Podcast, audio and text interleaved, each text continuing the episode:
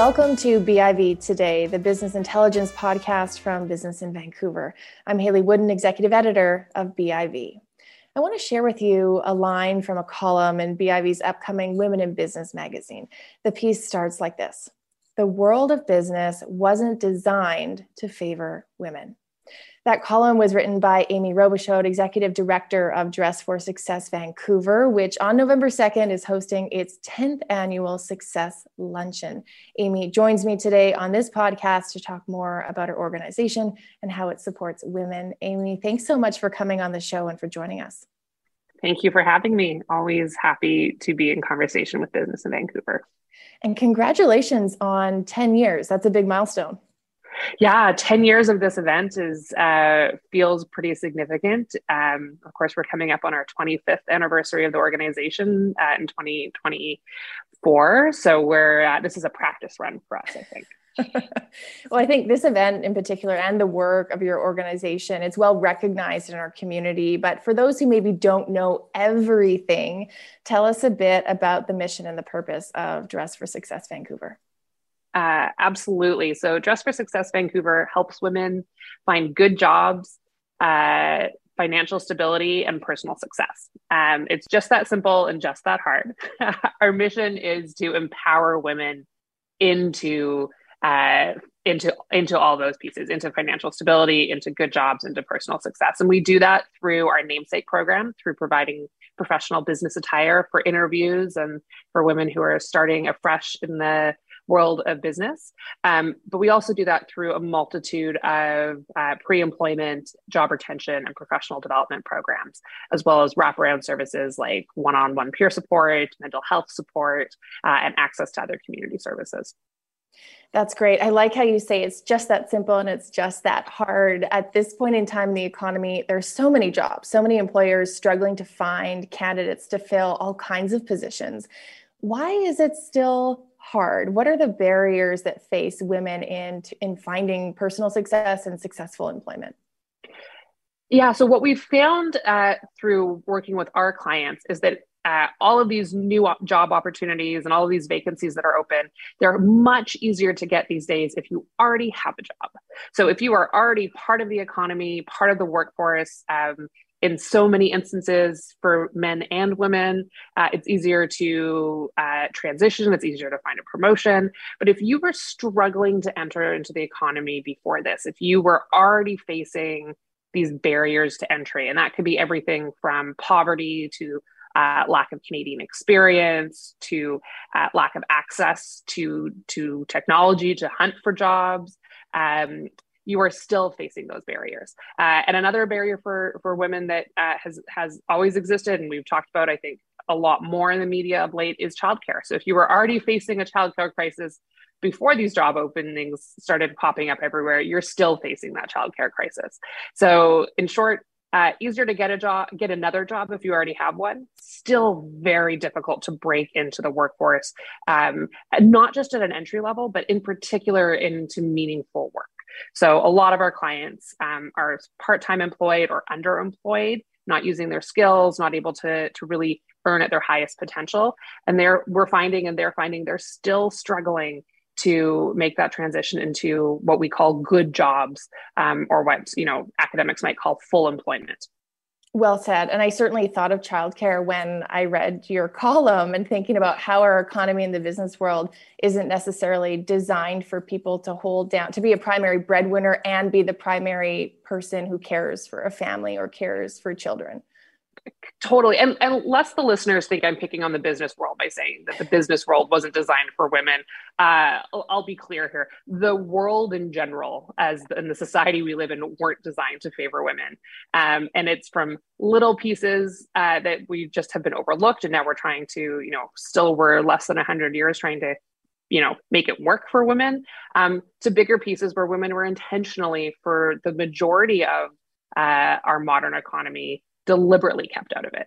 Um, so there's the multitude of, of areas where um, women are trying to you know find a way to fit in or even those and you know, or we're as a society trying a way to fit women in but the basis that we're all starting from is one of exclusion um, intentional or you know benign i'm curious how much have needs changed over, say, the 10 years you've been running this event, or even if you study the 25 years of the history of the organization? Has there been a lot of change in need and the barriers facing women, or have they stayed sort of relatively the same? I would love to be able to tell you that things have gotten a lot easier, that women find jobs quicker, that they keep them longer, that they're making more money at them, um, but I can't uh, we if anything it's become a more complex set of barriers. So since dress for success opened its doors in 1999 we've seen job searching go almost entirely digital.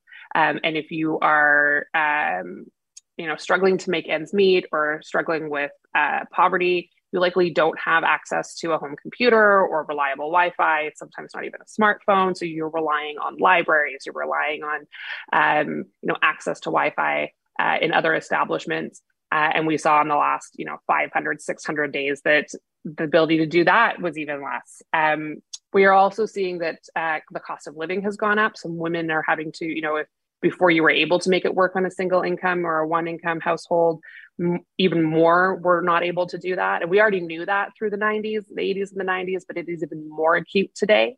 Um, you know, the a living wage for a single parent in Vancouver is uh, today is uh, I think just over forty six dollars an hour, and that's not that's not a you know when I say a living wage, I don't mean a wage that's going to let people go on vacation all the time and and have a coffee, you know, on their way to work in the morning. I mean a, a wage that's going to allow food on the table, a roof over their, and their child's head. Um, allow them to enroll in school and have money for necessities like food and clothing and transportation. Um, and so that's a that's a, a, pretty high wage when we think about what's on the offer right now. Um, even in many of these job openings, and the you know I'd say between 1999 and now, or even between um, 2012 and now, when we started the Success Luncheon to support our work, uh, it's harder and harder to find a wage that matches the need for just a basic um, sustainable livelihood here in Vancouver. Uh, and of course, you add on all the other complexities of the economy to that. In 2008, we saw lots of jobs shed from the economy. We saw them shed again during and after the pandemic. And we know that the sectors that women worked in were hit harder or were hit longer, and that women are still to this day recovering slower. Um, in terms of uh, in terms of their employment. Um, and I'm not a parent, and so I, I, I, hesitate to say with certainty that childcare is harder to access now than it was 10 years ago. Uh, but I'm going to go with it is harder to access now than it was 10 years ago, uh, seeing as we're, um, we're, you know, especially in urban centers where we're moving more and more of our schools and our locations out of areas where people need to live and work. Mm-hmm. As a result of you know cost of living increases, the pandemic, the quote unquote shecession, as some people put it, have you seen anecdotally more people needing your services, more people coming to Dress for Success Vancouver and needing different supports? Oh, not just anecdotally, statistically, I can tell you that the, the demand for our services is, is up, and I can also tell you that we are finding women reaching out to use our services sooner with more complex needs before they even are able to start the job search and staying with our services longer. So the demand for our um, our job retention and our professional development programs. Uh, once women find that first job, uh, they're staying with us longer on those. So the the the starting point is starting earlier, and we're we're sticking with clients longer. Um, so that's a testament um, that my numbers are showing me to the complexity of the problems that are that are happening. Uh, we've also expanded our services because the demand has been there. We, you know, now offer uh, one-on-one mental health appointments with clinical um, uh, counselors, uh, and that is one of our most requested programs. It is one of the highest subscribed and most requested programs, and it's not surprising. You think about what we've all been through in the last 500 days, but you also think about just the pressures of uh, trying to sustain a family or uh, you know as i've said on multiple occasions just exist while female um, you know really lead to one wanting help and access to that help that is affordable um, is non-existent in this country uh, mm-hmm. uh, for you know pretty much everybody mm-hmm. Yeah, I think there's also just a lot of uncertainty too, which weighs on you. There's a there's a cost to that, and it's certainly a stress. Absolutely. Well, the, there's a real cost to uncertainty, and and I'm sure somebody smarter than me, um, an economist, I'm sure you can find, or somebody who's a senior business leader is going to be able to tell you that uh, when you're you know when your workforce is uncertain or when you're uncertain there's a there is a bottom line cost of that uncertainty in addition to a physical and psychological cost to to living without the ability to to really formulate a plan or feel like you have uh, a, a, strong sense of direction of where where you can go where you should go what's going to work um, and what we know is that when our when our workforce is less healthy, our bottom lines are less healthy. Uh, and what we try to do at Dress for Success Vancouver is just expand the pool of of folks we can put into the workforce by ensuring that all women who want to work get to work and work at their highest potential, but also that while they're doing that, they're able to perform at their highest potential and then continue to reach it. Um, and uh, if you're sitting here and, and, listening to this and thinking, isn't that something that businesses are supposed to be doing for their employees? I absolutely agree. And many great businesses do, but there is still a huge gap in terms of both a gendered approach to that and also just the uh, availability and the willingness of employers to step up and ensure that their workforce aren't just productive, but that they are um, uh, certain, healthy, successful in a way that leads to that productivity to be continued. So, on that note, what moves the needle? What are some of the big things that can be done that will make a meaningful difference? And what are maybe some of the smaller things that we might take for granted but really have a big impact when we try and elevate and support women? Absolutely. So we know that the, the one of the single biggest impacts that moves the needle for women in the workforce is is leadership accountability. So the C-suite actually taking an interest as a whole in finding uh, more women in the workforce, advancing more women through their companies. So it starts from the top, and it has to come out of the the president's office, the chief executive office. Uh, it can't just be with the chief human resource officer or a diversity and inclusion consultant. It has to be sort of pervasive and start from the top. Um, so we know that that's the single biggest metric is a desire and a plan uh, to do that. The next thing is measuring it. So actually having um, uh, the the programs and the and the performances and performance measurements in place to measure how we're how your company is doing in terms of bringing women into the company at all levels and moving women through the company at all levels. Um, and the and the third thing that we know that is really effective for women once they're in the workforce is what's known as affinity groups. So women's groups within the organizations that are going to be able where they can find peer support, they can discuss um, and work through and bring forward ideas to a, um, a, sensitive and enthusiastic leadership who wants to implement those. Uh, so we know that all three of those things really do matter. In terms of getting women into the workforce, childcare is the biggest, biggest differentiator. And I have to say that's not just women, that's now anybody who's got to make a choice with both parents working. Um, so that is a family problem. It's not just a, a, a women's problem. Um, so childcare makes a huge difference. Uh, and then what we know from our clients is that there are uh, is that a plurality of our clients are newcomers, and these are skilled women who are coming with um, sometimes multiple post secondary degrees and are still facing that question of, well, what Canadian experience do you have? Um, and not just in technical fields, but in all sorts of fields. So recognizing and looking at uh, at testing for competency as opposed to location of, of skills being gained is really important. So we know that if companies were to say, uh, hey, we'll bring you on for a trial period and, and check your competencies, we'd be hiring many more foreign credentialed uh, mm-hmm. individuals, not just women, but from our perspective in particular, um, it's the the engineers and the doctors and the accountants and the um, uh, logistics specialists, the recruitment specialists who are coming here and working way under their ability because they're not being given an opportunity to demonstrate that their competencies translate over. Well, and there's so much need in the economy too. Like, why not look for well, those people? well, that's the thing that you know has me, you know, pulling my hair out a, a, little bit right now. Is that you know we're we're and I've sat in probably not quite as many business firms as you have, but many where we're saying we we need to, to build a resilient economy. We need to stabilize the pipeline for the you know our workforce pipeline. We need to ensure that we're promoting folks all the way through the company so that every investment in an employee has a good return on return on it uh, and I, I pull my hair, I'm sitting there pulling my hair out in the back of the room because the best way to include to ensure we have a, a resilient economy is to have an inclusive economy. We we really as a country, um, but let's be specific, we really as a province can't afford to leave any opportunity on the table when it comes to building, growing, sustaining, and creating our economy.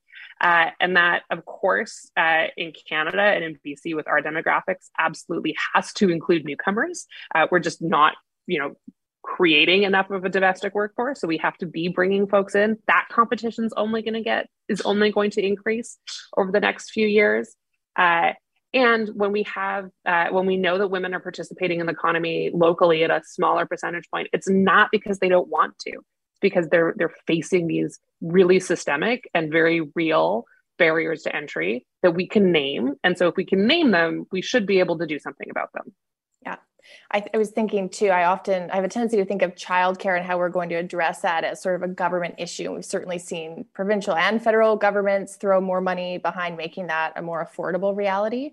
But to the point about retention and how you attract people and create an inclusive workspace, I mean, instead of offering certain kinds of ping pong table, you know, beer tap type perks, are you seeing more companies go the extra step and make a, what would be a more significant investment, but say have their own childcare and offer that as a resource and not wait for, say, government to make the investments to then trickle down and, and help people out? you know i don't think we're seeing that at the at the pace that we're that we should as of yet. Like i there aren't any major examples that come to mind of companies who've been like hey you know what? This $10 a day childcare is not going to come fast enough we're going to open a center in our building so that when we want to bring our folks our clients together and our staff together we'll be able to do that without having to worry about child minding. I'm not seeing that uh, as of yet. I think it should definitely happen. Um, I think the, the thing that's really important is that when we think about the kind of perks or benefits that organizations want to offer their employees, that we we do apply a bit of a gendered lens to that. Like, listen, I love uh, you know a, a beer o'clock on a Friday at three o'clock just as much as the next person, um, but it's not going to be inclusive for everybody. It's not going to be inclusive for folks who either don't drink.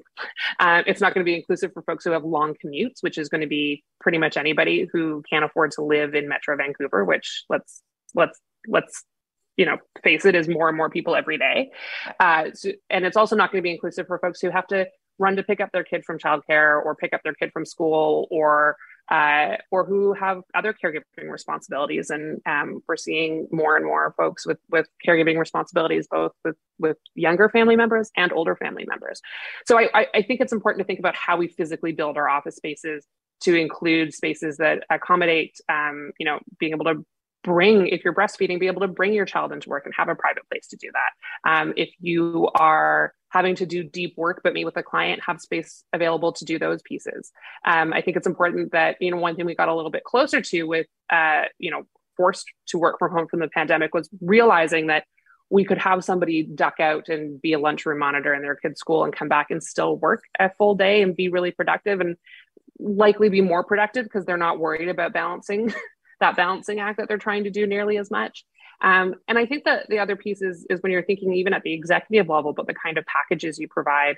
Um, you know, a private club membership might be lovely for somebody. Um, uh, again, I wouldn't turn it down, but uh, you know, uh, a corporate vehicle that can fit a family, or um, you know, enhanced health benefits that uh, cover um, you know extracurriculars for children or um, or other pieces i think is really really important um, and and i think it, it that comes into all of uh, all of what we need to do when i talk about how the business world is you know wasn't built for women lots of companies have gotten better at accommodating women or changing some things but we're still starting from this baseline where we assume that your typical employee employee is going to be male or male presenting um, and it's always a matter of accommodating. And uh, if you think about a, a space that uh, wasn't built for you, but then, or any space that wasn't built for its original purpose, but then transformed into something, you can always kind of tell what it used to be. And you can always kind of see the bones in there and be like, oh, yeah, this, this, you know, lovely restaurant was once a hockey arena. Like you can always sort of know that. Um, and it's the same uh, sort of subtle but pervasive feeling um, psychologically and physically that women deal with on a daily basis.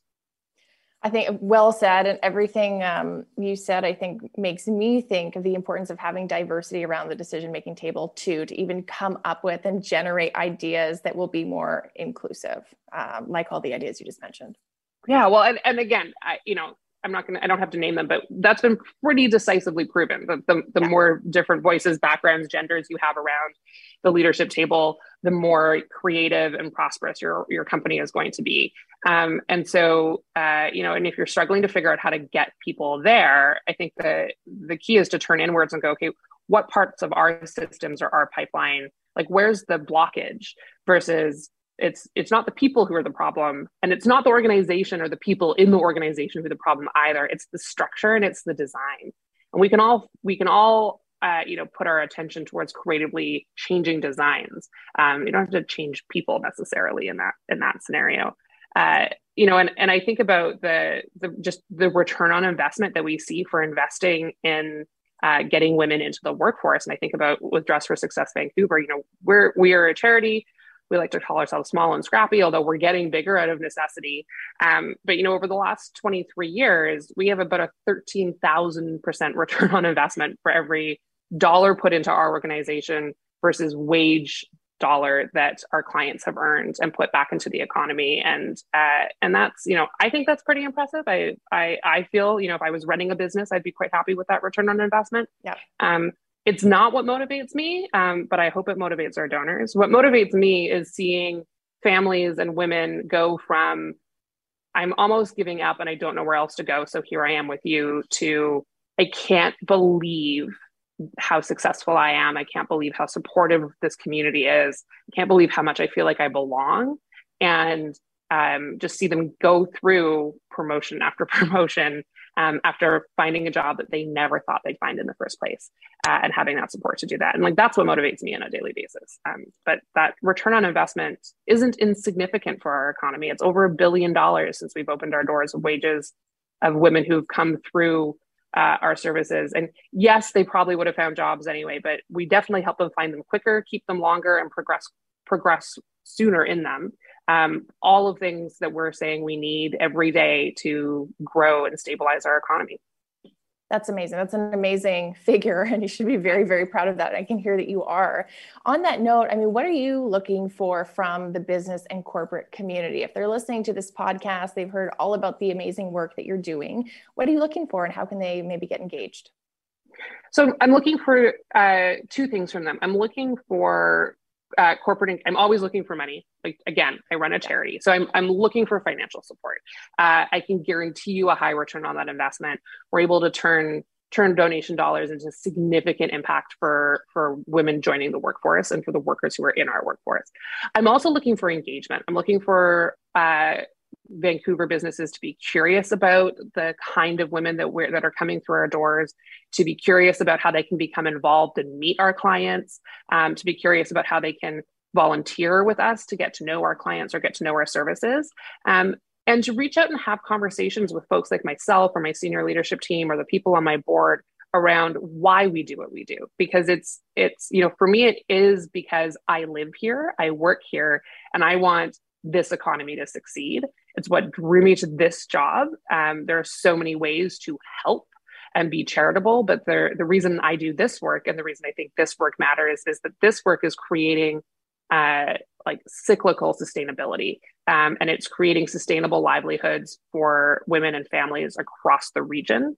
Um, and we know that when folks move from crisis to a sustainable livelihood, they give back to the community. They're more civically engaged. They spend more money because they have discretionary spending, which helps other businesses. And our long, our only goal is to is to move our clients into that scenario. So it's really about making happier, healthier lives that are also, you know, the most um, effective economic units that we possibly can. uh, you mentioned people being curious about the women who come to you for services. Do you mind sharing not to say that people would stereotype about that, but I'm sure that there are maybe people from all kinds of different backgrounds and situations, and it maybe would be surprising to people to hear about who might need support. Do you mind sharing some general examples? Yeah, absolutely. So I, I mentioned earlier that a plurality of our clients are newcomers, um, and most of those newcomers um, are skilled. They're educated, and, they have post secondary. They worked in professional settings before they came here, um, and they have struggled with the Canadian experience bias once landing. Um, and so, uh, you know, typically our clients have uh, have higher levels of education and have a professional background.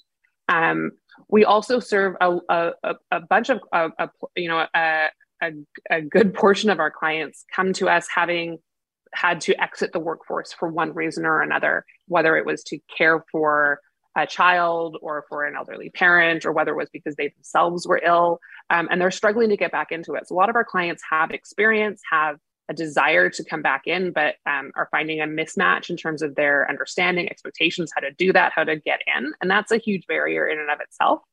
Um, and the, the, the, last thing is that a lot of our clients are facing, um, you know, they're, they're folks who are struggling to make ends meet because they've had one or two acute experiences that have, you know, put them in a position of, of of being out of the economy. Uh, it's not systemic for a lot of our clients. It's that they're they're down on their luck.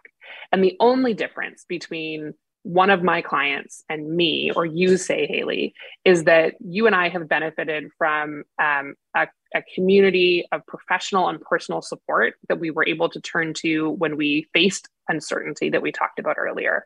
Um, and they were able to give us good advice, make introductions for us, um, they were able to put us in the right places. We were able to rest when we needed to and come back stronger because we had the privilege of doing that. The only difference is that that was organic in our lives. And what we do at Dress for Success Vancouver is create that for our clients. We create those references, those opportunities for good advices, opportunities for introductions. Um, and our network um, so when we talk about affinity groups or affinity networks being a big, a big determinant of success for women, um, Dress for Success Vancouver is creating that network for our clients. So when I say get curious about our clients, I mean come join that network, be part of the community that is that is saying, you know, who's who who who might we not know who, who would be a great fit for this job um, who's not been brought into our networks before? Uh, at the success luncheon this year we'll be hearing from our inspiration award winner who's one of our clients. We award this every year to one of our clients who's inspired us um, the most over the course of these 12 months. And sylvia ivanov is our inspiration award winner this year. And she uh, she was a newcomer. She came to canada in 19 in uh, 2017 um, was you know had you know, came from Brazil, thought she had excellent business English, and in fact did in Brazil, landed here and realized that it was just way harder.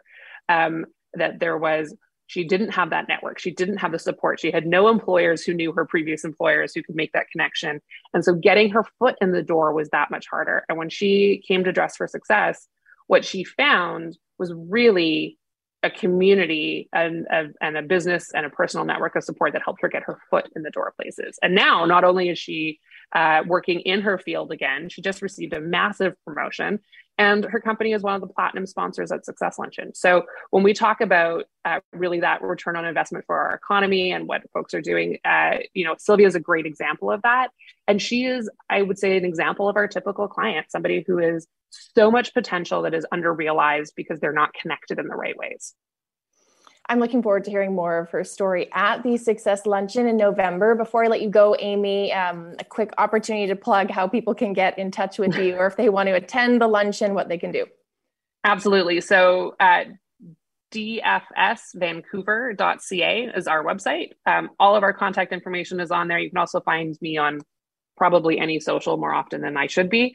Uh, so please reach out, uh, drop me an email. Uh, uh you can connect that through dfsvancouver.ca. If anybody is interested in coming to the luncheon, we've got a couple tables left and a couple of our lower level sponsorship levels still open.